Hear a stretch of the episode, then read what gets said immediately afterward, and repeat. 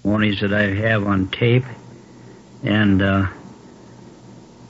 so that's what uh, I'm going to try to do here. The first time uh, we ever came in contact with Brother Branham's meetings was uh, my wife's dad, Harm Werps. Many of you know him. Had heard that there was a man coming to Minneapolis with a healing ministry.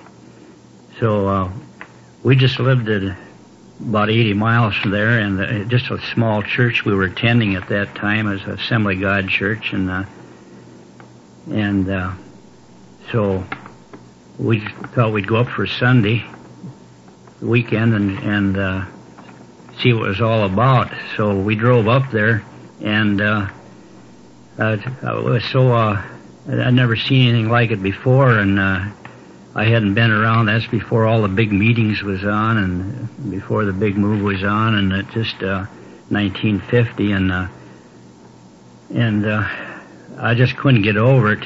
Uh, the humility of the man, and then to to use that discernment he had at the at the end of his service, and we were so impressed that. Uh, my wife and I that we had to go back up the next weekend. But being that being it was a small church, the pastor didn't want us to go up there, and he says, "We need you here." And I said, "Well," I said, "We're going to go up." He says, "Well, I'm going to pray that you don't go up." And I said, "It won't do you any good, brother." I said, "We're going to go up." And uh, so what he did was a he just closed down his service, and there was that just a few people, maybe fifteen, twenty in the church, and uh, and uh, and he went up. So, but they never, or any of the the small congregation, never say anything about it. And uh, well, we were we were uh, we just couldn't get over it. And uh, so we went to Brother Branham's meetings there for a few years. We picked up a recorder and got acquainted with uh, uh, Leo and Jean uh, through the ma- uh, paper that was put out and uh, by Gordon Lindsay. And where the services were being held with Brother Branham, so we attended quite a few of them uh, through the Midwest and went over to Chicago several times, and that's where we got acquainted with uh, Leo and Jean who were making the tapes, and we were ordering the tapes from them. Uh, so we we had uh, we had quite a uh, few of those meetings that we went to, but we went over to. Uh, uh, Cleveland, Ohio. After the tent, after he announced that he was going to take the tent down in Minneapolis, why he moved to Cleveland, Ohio, and uh, I had a wholesale candy route, and we just took took our vacation then, and we went over there, went over and uh, went to the meetings over there, and that was where uh, Banks Woods' boy was healed, and that's uh, we have some eight millimeter film on that that my wife had taken over there, and uh, uh, that's a lot of the churches have that, and uh, Brother Amelong, Jerry Amelong in town, he's put out a lot of them, and uh, so uh, uh, you could see the picture of the tent and those old cars, 1950, and that it was it's quite a thing when you look back. Anyhow, uh, Brother, uh, first time I really got to see Brother Branham was uh, Brother Fred Sothmann, who was a real close friend of mine in them early years and still is. Uh, uh, decided he was going to get to Brother Branham at Prince Albert and asked if he would come, and Brother Branham uh, came. So we went up there. It was in the summer, and uh, went to that meeting. And then Brother Fred invited uh, Brother Branham on a fishing trip, and we were privileged to go along with him. And uh, we really had a wonderful time on that fishing trip and caught a lot of fish. And uh, they uh, they were uh, real nice. It was walleyed pike. They call them pickerel up there, but they uh, they were uh, just. We had a whole tub full of them. Some of the pictures that I have out shows that, and we had a wonderful time there. But the meetings were just they were real great, and there was had one that had a it had a uh, waterhead, and they measured it and told Brother Branham told them bring it back. Uh, the next night or in a couple of days and and show how much it went down and it dropped down a, a couple inches I remember but there were some great healings in that service and I've never seen so many cripples in a meeting as that one there and that there was just they uh, so many of them were healed so we went back home after that and uh, back in Iowa went to work again and my wife and I got to talking about. Says, well, if Brother Fred could sponsor a meeting, maybe we could get one, get him to come to Waterloo, Iowa. So uh, we wrote, we wrote back there, and he consented to come, and uh, he sent Lee Vayle out a little uh, month or so early to kind of get it set up. You know, get the we rented a hippodrome there, and uh, and uh, he got the platform work set up, and he was to have some afternoon services and uh, get the people ready for Brother Branham, and then he then he came on before Brother Branham and, ex- and uh, exhorted the people a little bit on the ministry. In this meeting, it was, uh, it, it, Waterloo was a very tough place to be. Brother Branham said that uh, that was one of the toughest places he'd ever been in at that time, and uh, we didn't have very large crowds. We had about probably about 800, something like that, on the average a night.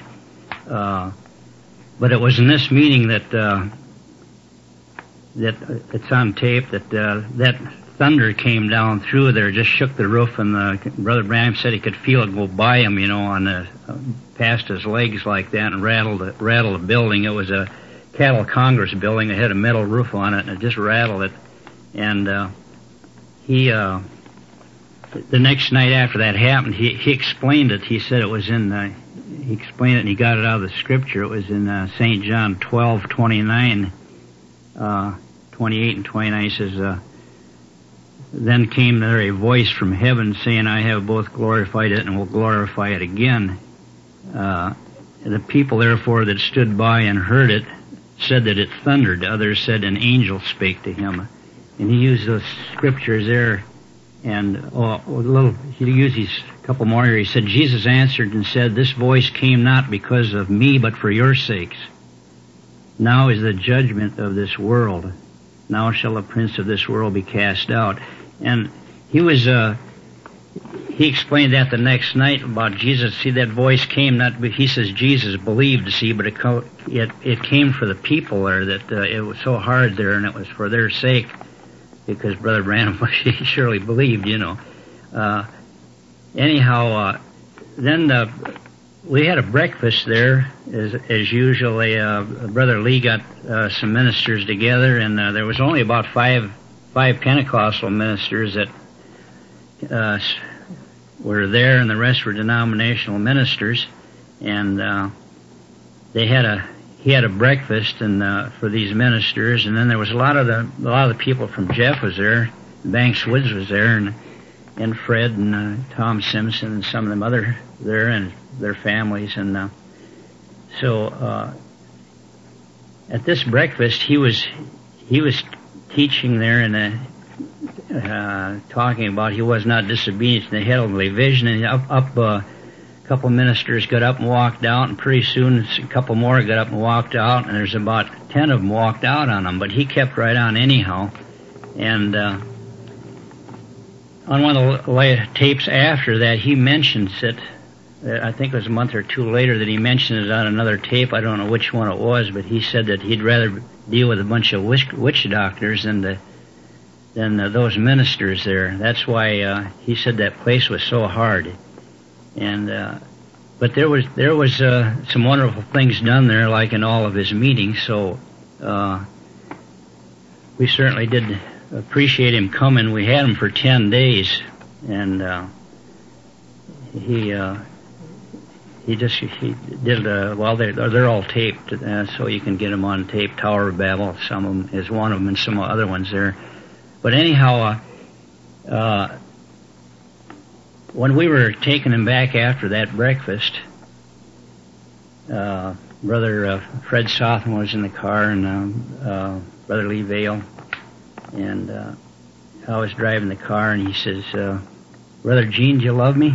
And i didn't answer right quick he says, Brother Gene, do you love me? And I says, Do you want me to prove it, Brother Branham? He says, If I was you, I'd move west. He says, This place is under judgment.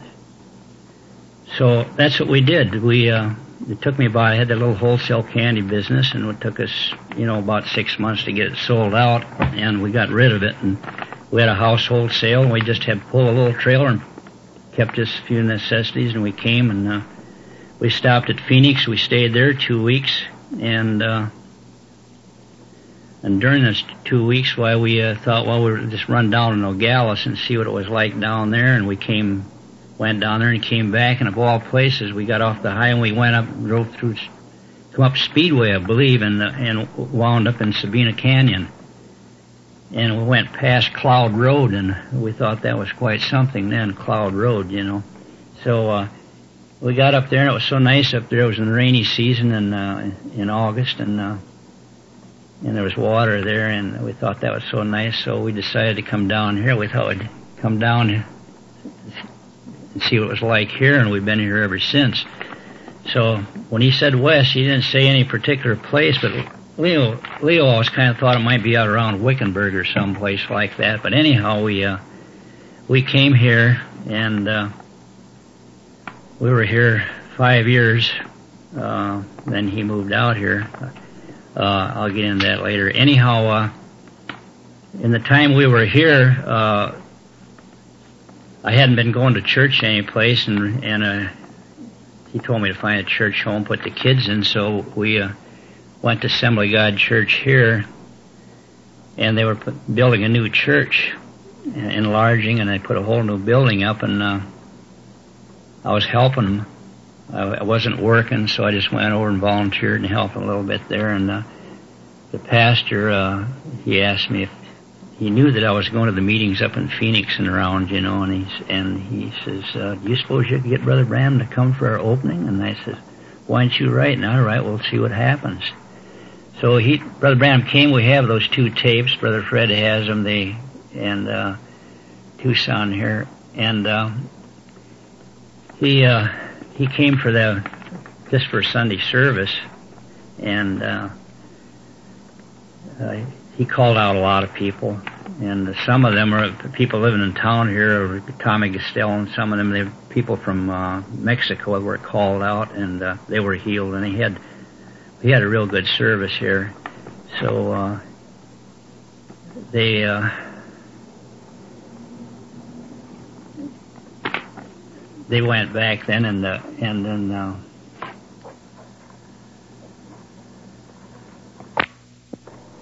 Brother Branham didn't say anything about coming out here, moving out here at that time, and uh, so uh, I was working for a landscape company, Hoffman Landscape here, and um, and uh, we was doing some tree work in there, and they had a man go up the tr- tree and. Uh, he had some uh, a limb roped up there that he was going to leave down, and it got away from him, and it got hung up in a electric light wire. And uh, so he hollered at me to go put a ladder on and get a step ladder over there and get some of them limbs cut off so that he could pull it off the wire. So it was a ten foot uh, step ladder, and I got right on the top rung of it, and, or step on it. And I was standing up there, and I had a pair of loppers, and I was lopping off some of the limbs and I didn't know it, but he pulled it up.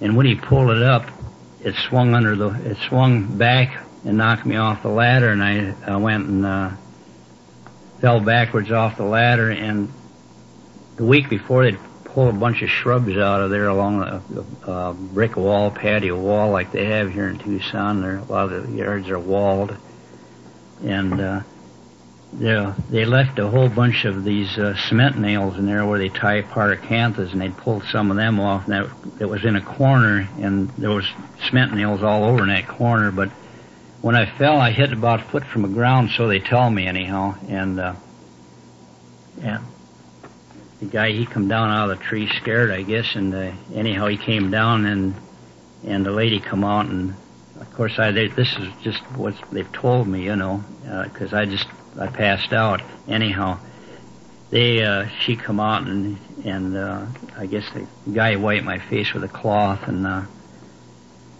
wet cloth, and uh, then I come to and, and and then I started singing. They said it was a craze, singing something real crazy. You know, they couldn't understand, and uh, and uh, so I the lady went in the house and called my boss, and it wasn't long. He come out and uh, and he uh, he took one look at me, and then I guess he called the ambulance, and uh, so they sent me to the hospital, and uh, at that time, it's a Tucson Medical Center here in Tucson. At, at that time, why the, the hospital was full, and they had to put me in the, on a bed in the in the hallway, and uh, but they they said that driver asked me my name, and I give it to him and address and my wife, I, was and uh, her name and everything, and uh, so uh, I just come and go. I guess I was in and out. Anyhow, they when they had me uh, when they had me in the hallway there, uh, they wouldn't let me have anything to drink, but my wife was giving me a little ice every now and then. I was was complaining about being so thirsty all the time, and I went in convulsions laying in that bed, and it just scared her, and uh, she hollered for nurse, and uh, and they, she said, boy, them nurses tell me later, them nurses was really making tracks around there, and they got me in an emergency room there and got under oxygen. And she went up the office to call Brother Branham, and uh, they were out shopping. She got a hold of Billy Paul, I guess, and he he notified Brother Branham the the minute that uh, she he said he'd call, have him call the minute he got in, and which he did. And uh, so he he talked. Uh, the operator there and this and uh, asked uh, for me to get get my wife so he could talk to her.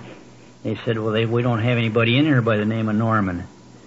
And uh, he says, "Well, you must have because she just called from there a little while ago. He's in emergency."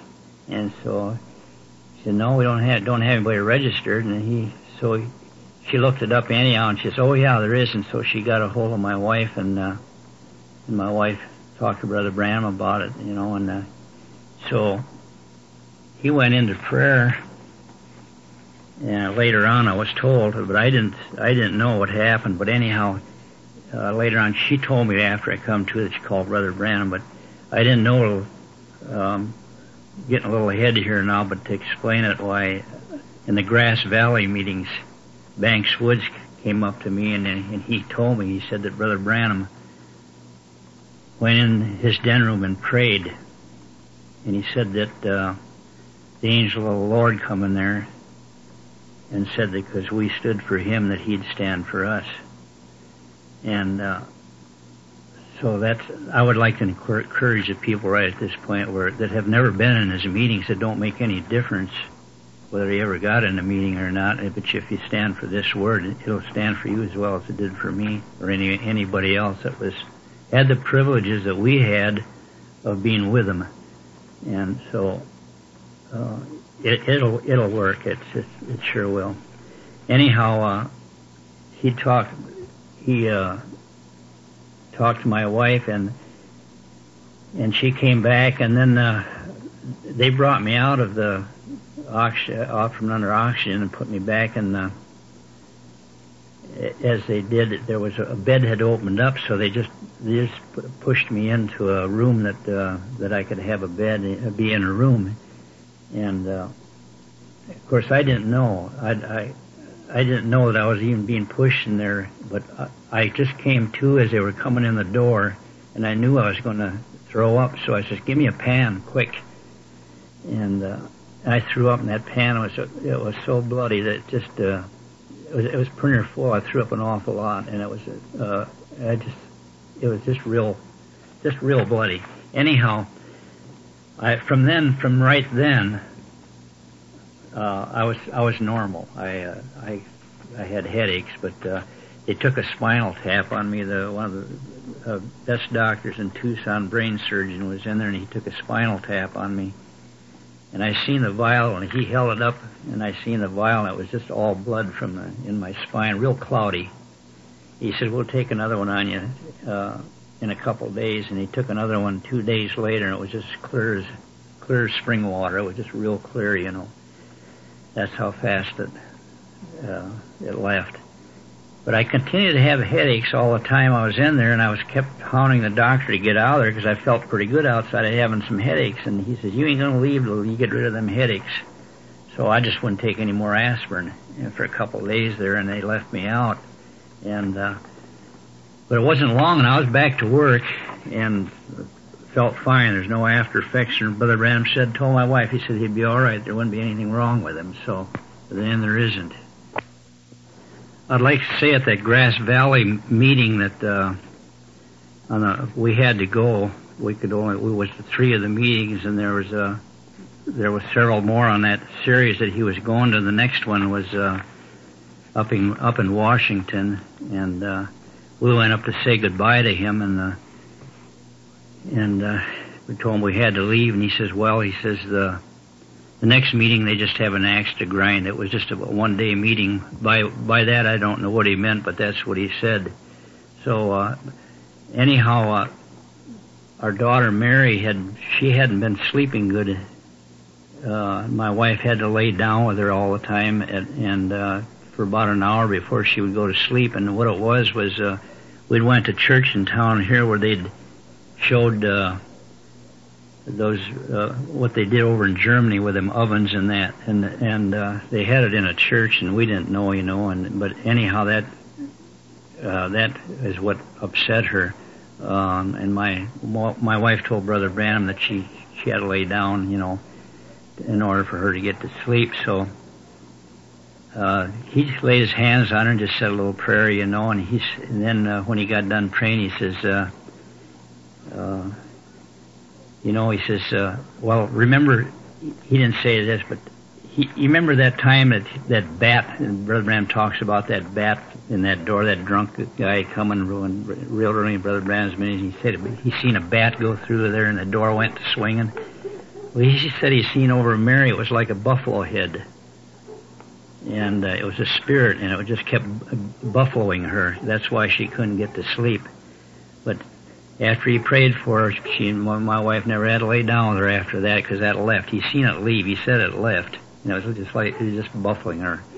Uh, so I thought I would I would get back and tell you on that. Anyhow, uh, then uh, we went to uh, Shreveport meeting, the last meetings he had there in uh, in uh, '62, fall of '62, and uh, he invited us out for dinner there, and he told us to when we went back that, to find him a home that he was coming to Tucson, and that's the first I know that he was ever even going to be in Tucson, and uh, because he had never said where. And uh, anyhow, uh, we we found a place for him, and uh, he wanted us to stay in the worst way in his room that night and not leave. We was going to leave, start back at night for Tucson, and he didn't want us to leave. He wanted to stay there.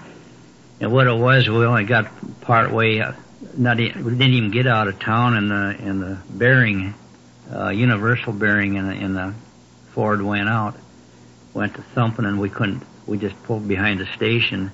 Woke up the next morning. Was right across from a wrecking yard drove it over there, and and the guy put a new bearing in, the, and it was on our way. But he tried the worst way for us to stay there, but we wouldn't impose on him like that. So but he was always so gracious. Brother Branham was always never missed a chance to try to do something for you, and was always, always just so such a wonderful spirit, you know. Uh, he, and when we were in the room, he wanted to know if, if we, he wa- he wanted to ask us if he should go through that prayer line and tell us what happened again, and we said no, we wouldn't we wouldn't make him do that, you know. But We knew he could do it we knew he could do it, but that was I that was sure something he asked us we wanted him to. Uh, but anyhow, he came in the first part of January in six, in '63, and he, when he first come to our apartment, little apartment we had there, why he came for the key, and I'll never forget it. Neither will my wife. She always reminds us of it and tells people about. How that uh, when he came there, he stood like a fighter's feet apart like, and he says, stood there just so, I, I can't explain how he looked, but he says, something's fixing to happen. And, uh, I didn't know what it was, and I just, uh, wouldn't have had any idea, you know. And, uh, anyhow, what it was was couple of months later, that's when the seals was open, see, up at sunset.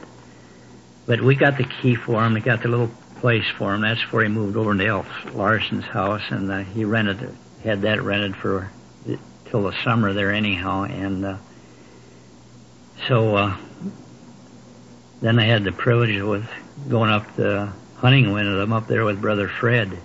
And, uh, of course, that's on tape in several places there. And, uh, uh, it was started the night before. He was uh, talking to Fred and I, and just before dark, an hour, a couple hours before dark, we was going to go out and uh, and uh, it was just around the corner from where the main camp is and where the whirlwind come down. We had our we was camped right there along that little jeep trail there, and uh, there was a little canyon that went up back up in there, and and, and he was talking to us there and telling us some things, and. Uh, Finally, he shouldered his gun and he says, um,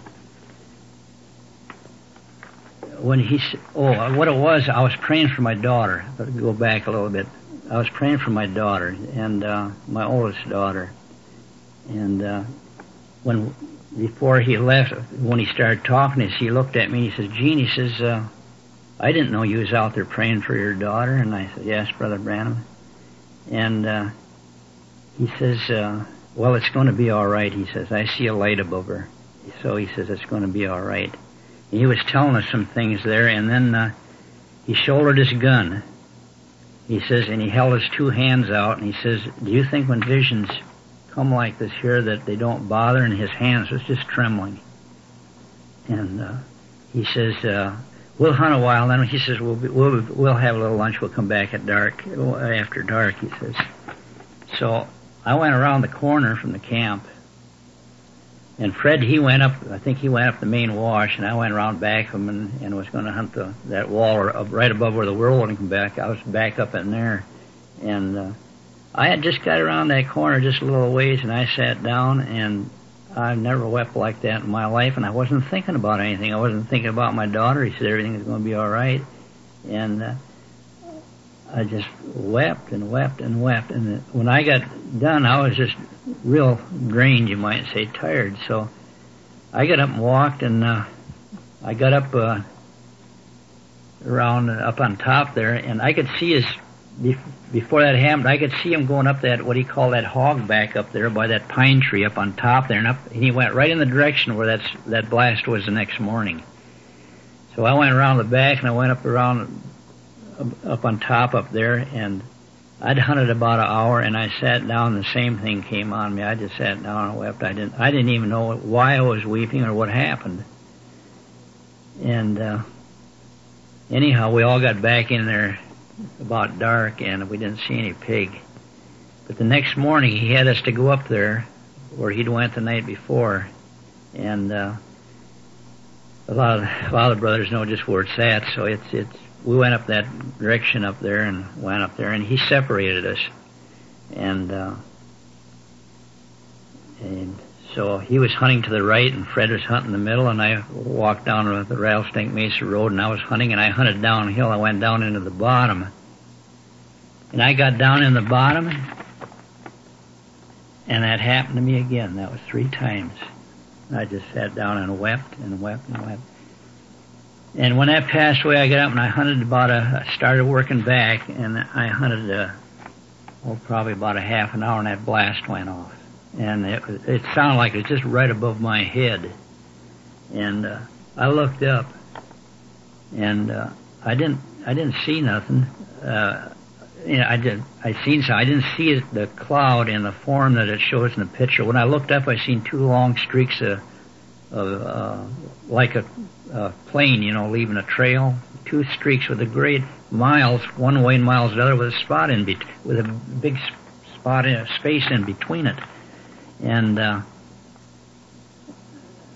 but I couldn't see no planes. I thought what I thought what it was probably a plane busted sound barriers, but there was no planes in the area, and, and there was and it just wasn't any there, you know, and I didn't know what it was. And so I started hunting back up the hill up there, and uh, I met Fred and Brother Brown, they were sitting on the uh, Rattlesnake Mesa Road on top. They're waiting for me.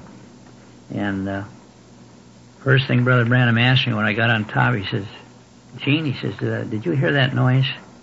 And I says, man, Brother Branham, I says, I've been out here five years, and I says, I have never heard a sound like that in town, out of town, or any place. But he didn't say anything. And uh, Fred and I walking back, I said, man, wasn't that a blast? And he said, yeah. He said, it could be something to it.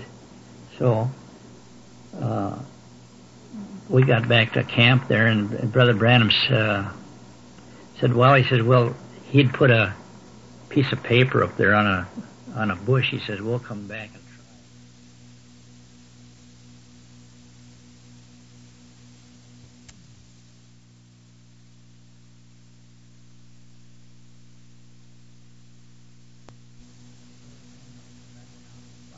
and I said, I have never heard a sound like that in town, out of town, or any place. But he didn't say anything. And uh, Fred and I walking back, I said, man, wasn't that a blast? And he said, yeah. He said, it could be something to it. So uh, we got back to camp there, and, and Brother Branham uh, said, well, he said, well, he'd put a piece of paper up there on a on a bush. He says, we'll come back and try it. And he says, if we don't, uh, if they're not in there, he says, well, we'll go back. So we went up there the next morning and tried it, and uh, they weren't in there.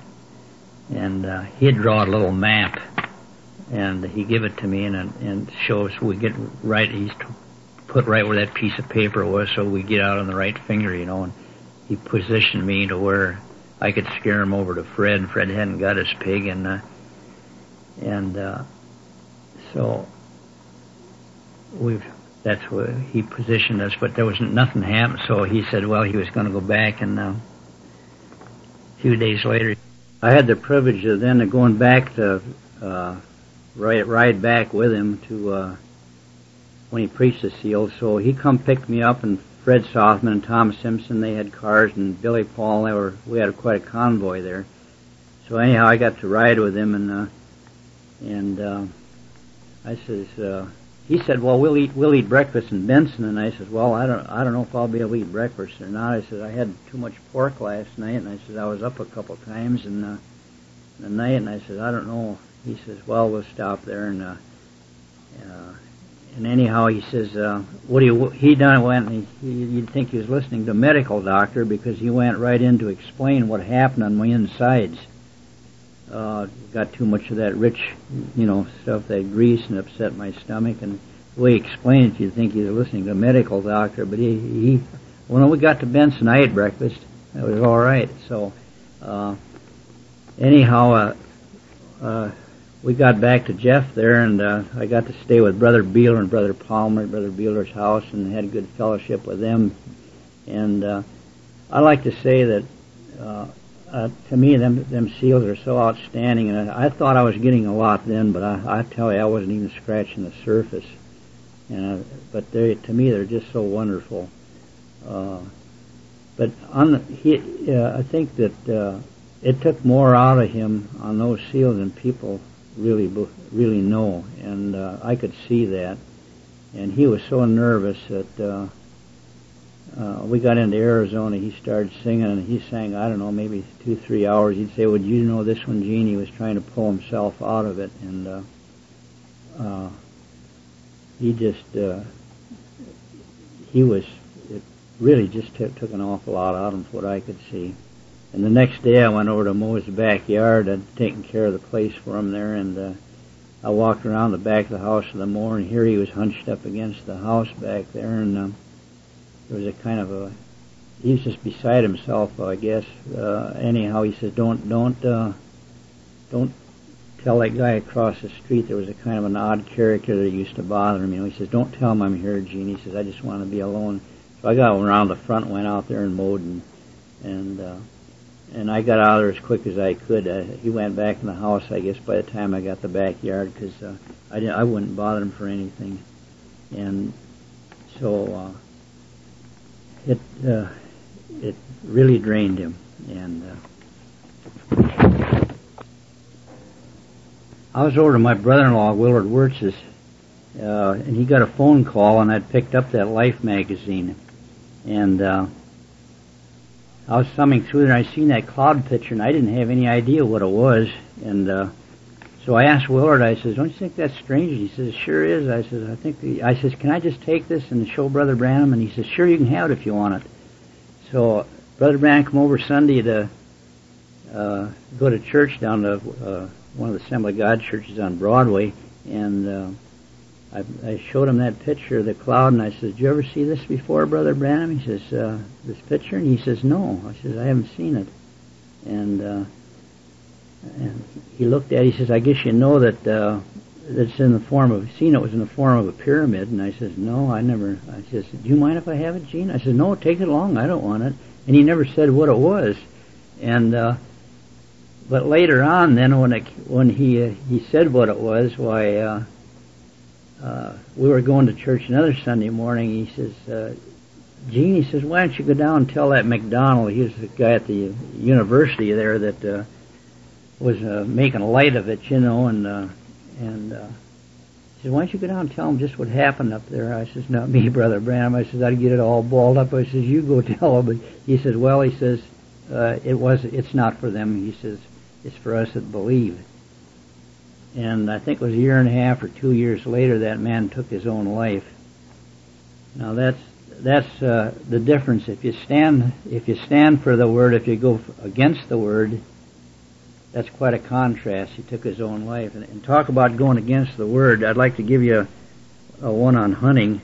Uh, Brother Bram and I was out hunting one quail hunting one morning, and uh, and it was up. Uh, north here, uh, and uh, about 40 miles out of town. And he went over a fence first, and I went over right behind him.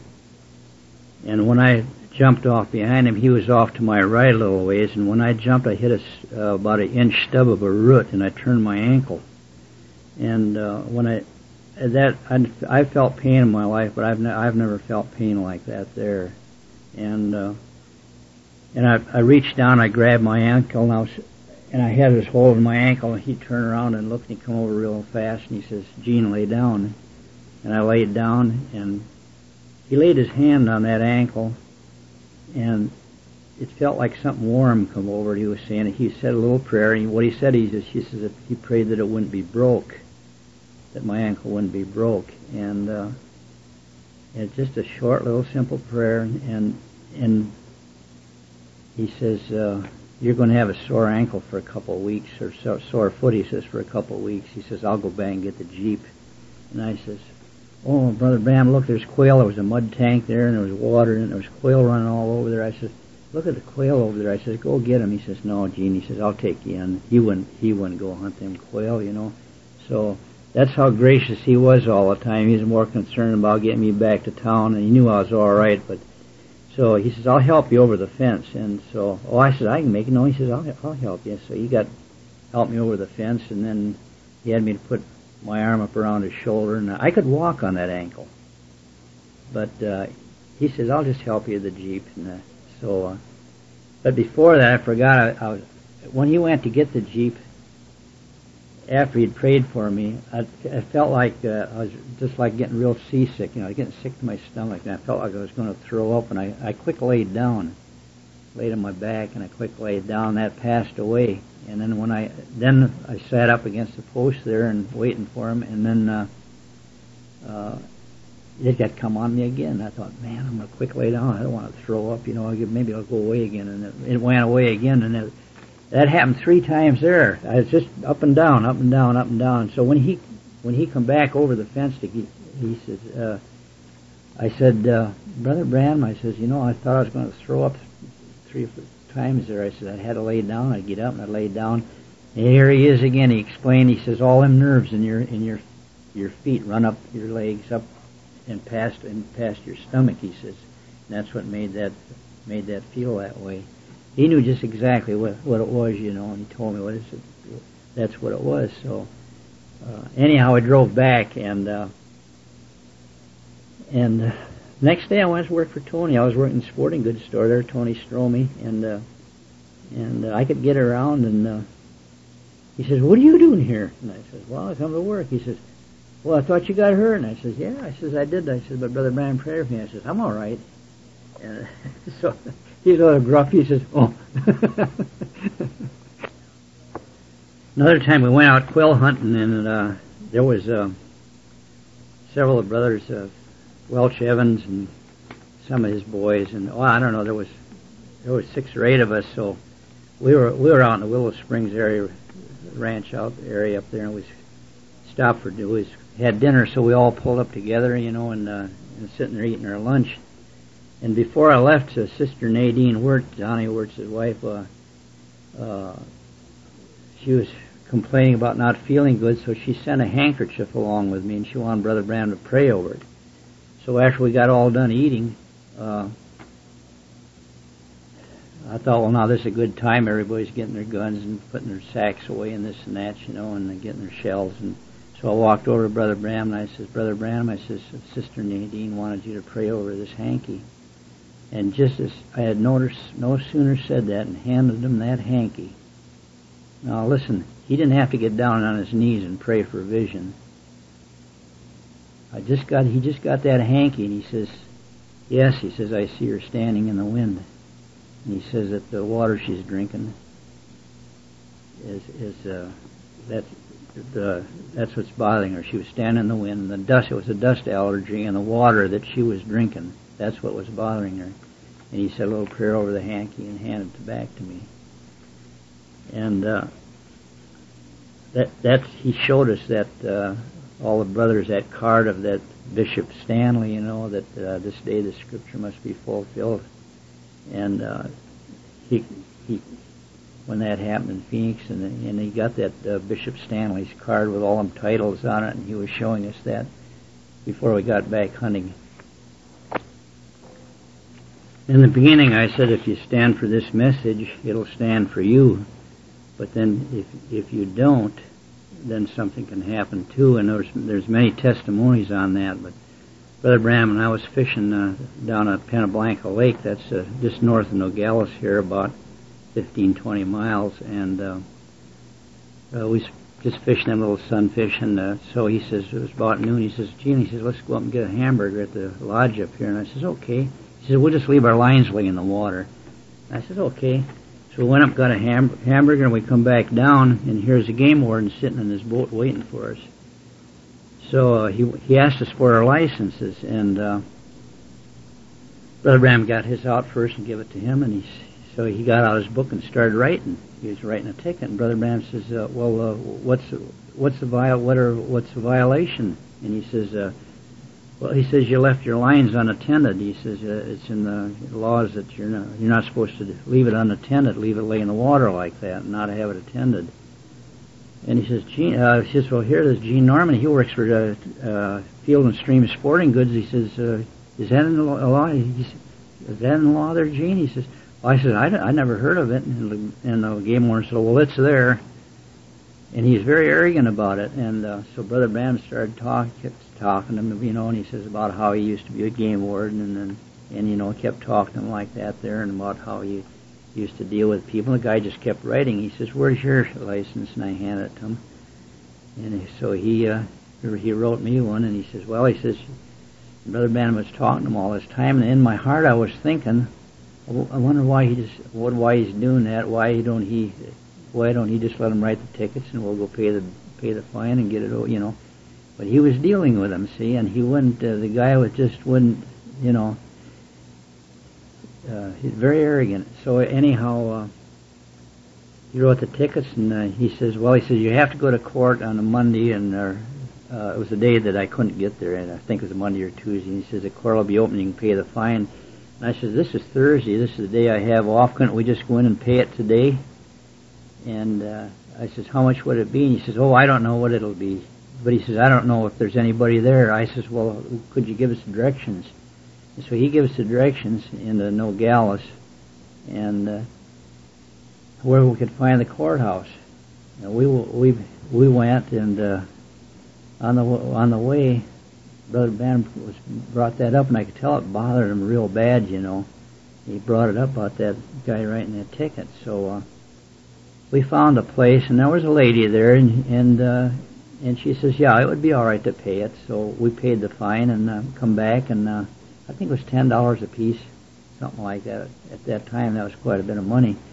And uh, so anyhow, uh, we was coming back, and coming back, he says, uh, you feel like fishing? And I, I knew he did. He had a little. He'd mentioned maybe going varmint hunting in the evening, you know. And I says, and I didn't care to after that. So I said, no. I said, I don't want to. I, I says, if you want to hunt, why go ahead. And uh, so he says, we'll go down by Ruby. It's a little old mining place. It's closed up down there. And uh, he says, maybe we, maybe I can call in a cat. And so uh,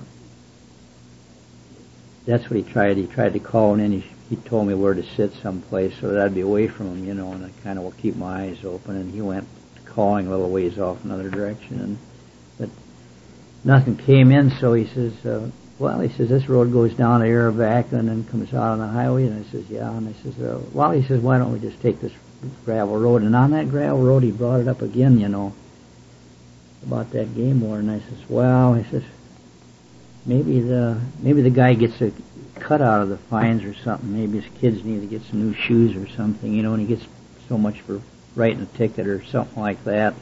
But I could tell that didn't go over very good. I, I just, you know, I was, so uh, anyhow, uh, I think it was about a year and a half or two later. I think it was closer, just over a year. I think later, I'd picked up a newspaper here. I read in there where this game warden, they'd found him dead down by the border and a 357 Magnum lay on the seat, and he had powder burns on his forehead. So it don't it don't pay. You know, sometimes it happens right now, and sometimes it happens later. So it that spirit, you know, just uh, didn't didn't grieve. It just, just grieved too bad, I guess. So that's what happened anyhow. I was cleaning out my drawer uh, the other night and uh, I come across a letter that was stuck way in the back, and I'd thrown a bun- bunch of old stuff out of my drawer and cleaning house, and this was stuck way back in the corner, and I'd forgot all about it. But uh, I got a letter from a brother in uh, Australia, and the date on it is it's A.F. O'Dwyer, and it's uh, January 29th, 1976. During the past few weeks, I listened again to the testimony tape you so thoughtfully made. On the tape, I heard your testimony about the time you fell off the ladder and had to go to the hospital, and how the Lord healed you, and how that as you had stood for Brother Branham, he had stood for you. Shortly after this, one of my sons, Andrew, aged nine, became sick and had to go to the hospital. I got up in the middle of the night to pray and remembered your testimony it encouraged me quite a bit. So I asked the Lord if He would undertake for my son, as I had done my best to stand true to this message, just as He stood for you because you had stood for His prophet. Two days later, my son came home from the hospital without having the operation, which seemed so important a few days earlier. I was really grateful to the Lord for healing my boy and thought it good to pass on to you what your tes- testimony had done. Now that that's uh, what I said in the beginning about standing for the word. If you stand for the word, here's a man clean across over in Australia, never been in a meeting, and and uh, he took a testimony for himself. Uh, because it works for him as well as it works for me or anybody else. But just because you, uh, we had the privileges that we had here, and he didn't, he still's believing. And there's just a little group there, and uh, and uh, they get very lonely at times. He said in his letter, and they look for the coming of the Lord, it's like we do. And we, I just think we're we're so close now that, uh, but it's so it I thought it was of the Lord to put that on because I'd, I'd forgot all about this letter and I didn't even know it was in the drawer. This is 1976 and uh, it uh, it encouraged me when I read that to uh, uh, put it on the tape for a testimony. And I just I thank the Lord for that because it's it's it's Him anyhow. It isn't us. There isn't one of us anything anyhow outside of Him. And it's just there ain't no, no one above the other in this. We're all just Christians and and and look look to Him, and uh, we know our healing comes from Him, and whatever we get, we we owe to Him. The greatest privilege we have is, is this is this word that we're we're allowed to to hear now, which maybe someday we won't be allowed to hear. So it's a good thing to get filled up on it because there, there's so much in there that uh, there's just no end. It's just beautiful. The last hunt that we were on uh, was about a month before Brother Branham passed away. It was up at North Kaibab hunting deer up there, and uh, it was that night and we were at the campfire there, and Brother Branham got out a bottle of alcohol and uh, rubbing alcohol, and he was rubbing his ankle, and uh, he says, "Gene," he says, "Remember the time you hurt your ankle?" And I said, "Yeah." He says, "See," he says, "the the gift isn't for me." She said, "I have to rub mine with alcohol." He had jumped off his truck uh, during the summer there, and it had turned his ankle and off the, and he'd he'd been rubbing alcohol on it, and that'd been quite a while since he had done that, and uh, he was still it was still hurting him and bothering him. He said the gift wasn't for him, but it was for you people. Billy Paul was real sick that night. I remember he was he went down a little trailer and was walked out there, and I believe Brother Branham prayed for him because when he come back, he was he was feeling a lot better than when he left. So it's just those things that you, when you think that the life that he lived and how he put his life out to other people all the time and did everything that he could for them, it uh, always always there, willing to help, you know, whatever. And it just, uh, but still, all the trials that they had in the meetings and everything, all the pushing, the tugging, and this and that, and and uh, it just uh, physical. He went through an awful lot to deliver this word to us. So it behooves us to really appreciate this word. And I know of things he's went through. It, uh, uh, I know I get lax in it sometimes myself. I'm ashamed to say it, but I, I could put more time in, and I, I intend to do that. It's just uh, there is so much. There, just uh, he's left us so much so much of the true word that it it uh, it's food for our soul. That's all. It, there's nothing else. It's just so wonderful. We're a privileged people to have what we have and to have as much that we have. It, it, I would like to close this tape uh, by reading a quote from Brother Branham. He says, "My motive is to know His Word." and to please God by serving Him by His Word. You can only serve God on earth as God's servants that sent on earth by divine inspiration interprets the Word to you. Do not let this Word ever depart from your ears and your heart. Father God, it is the greatest privilege a mortal ever had was to close his eyes and to open his heart and to speak to you. And we know that you hear if we could just believe that you hear. And may those that hear this tape receive strength and courage. For what has been spoken is a witness of the resurrected Christ and a very, very small part of what he has done in this closing hour of time. God bless you.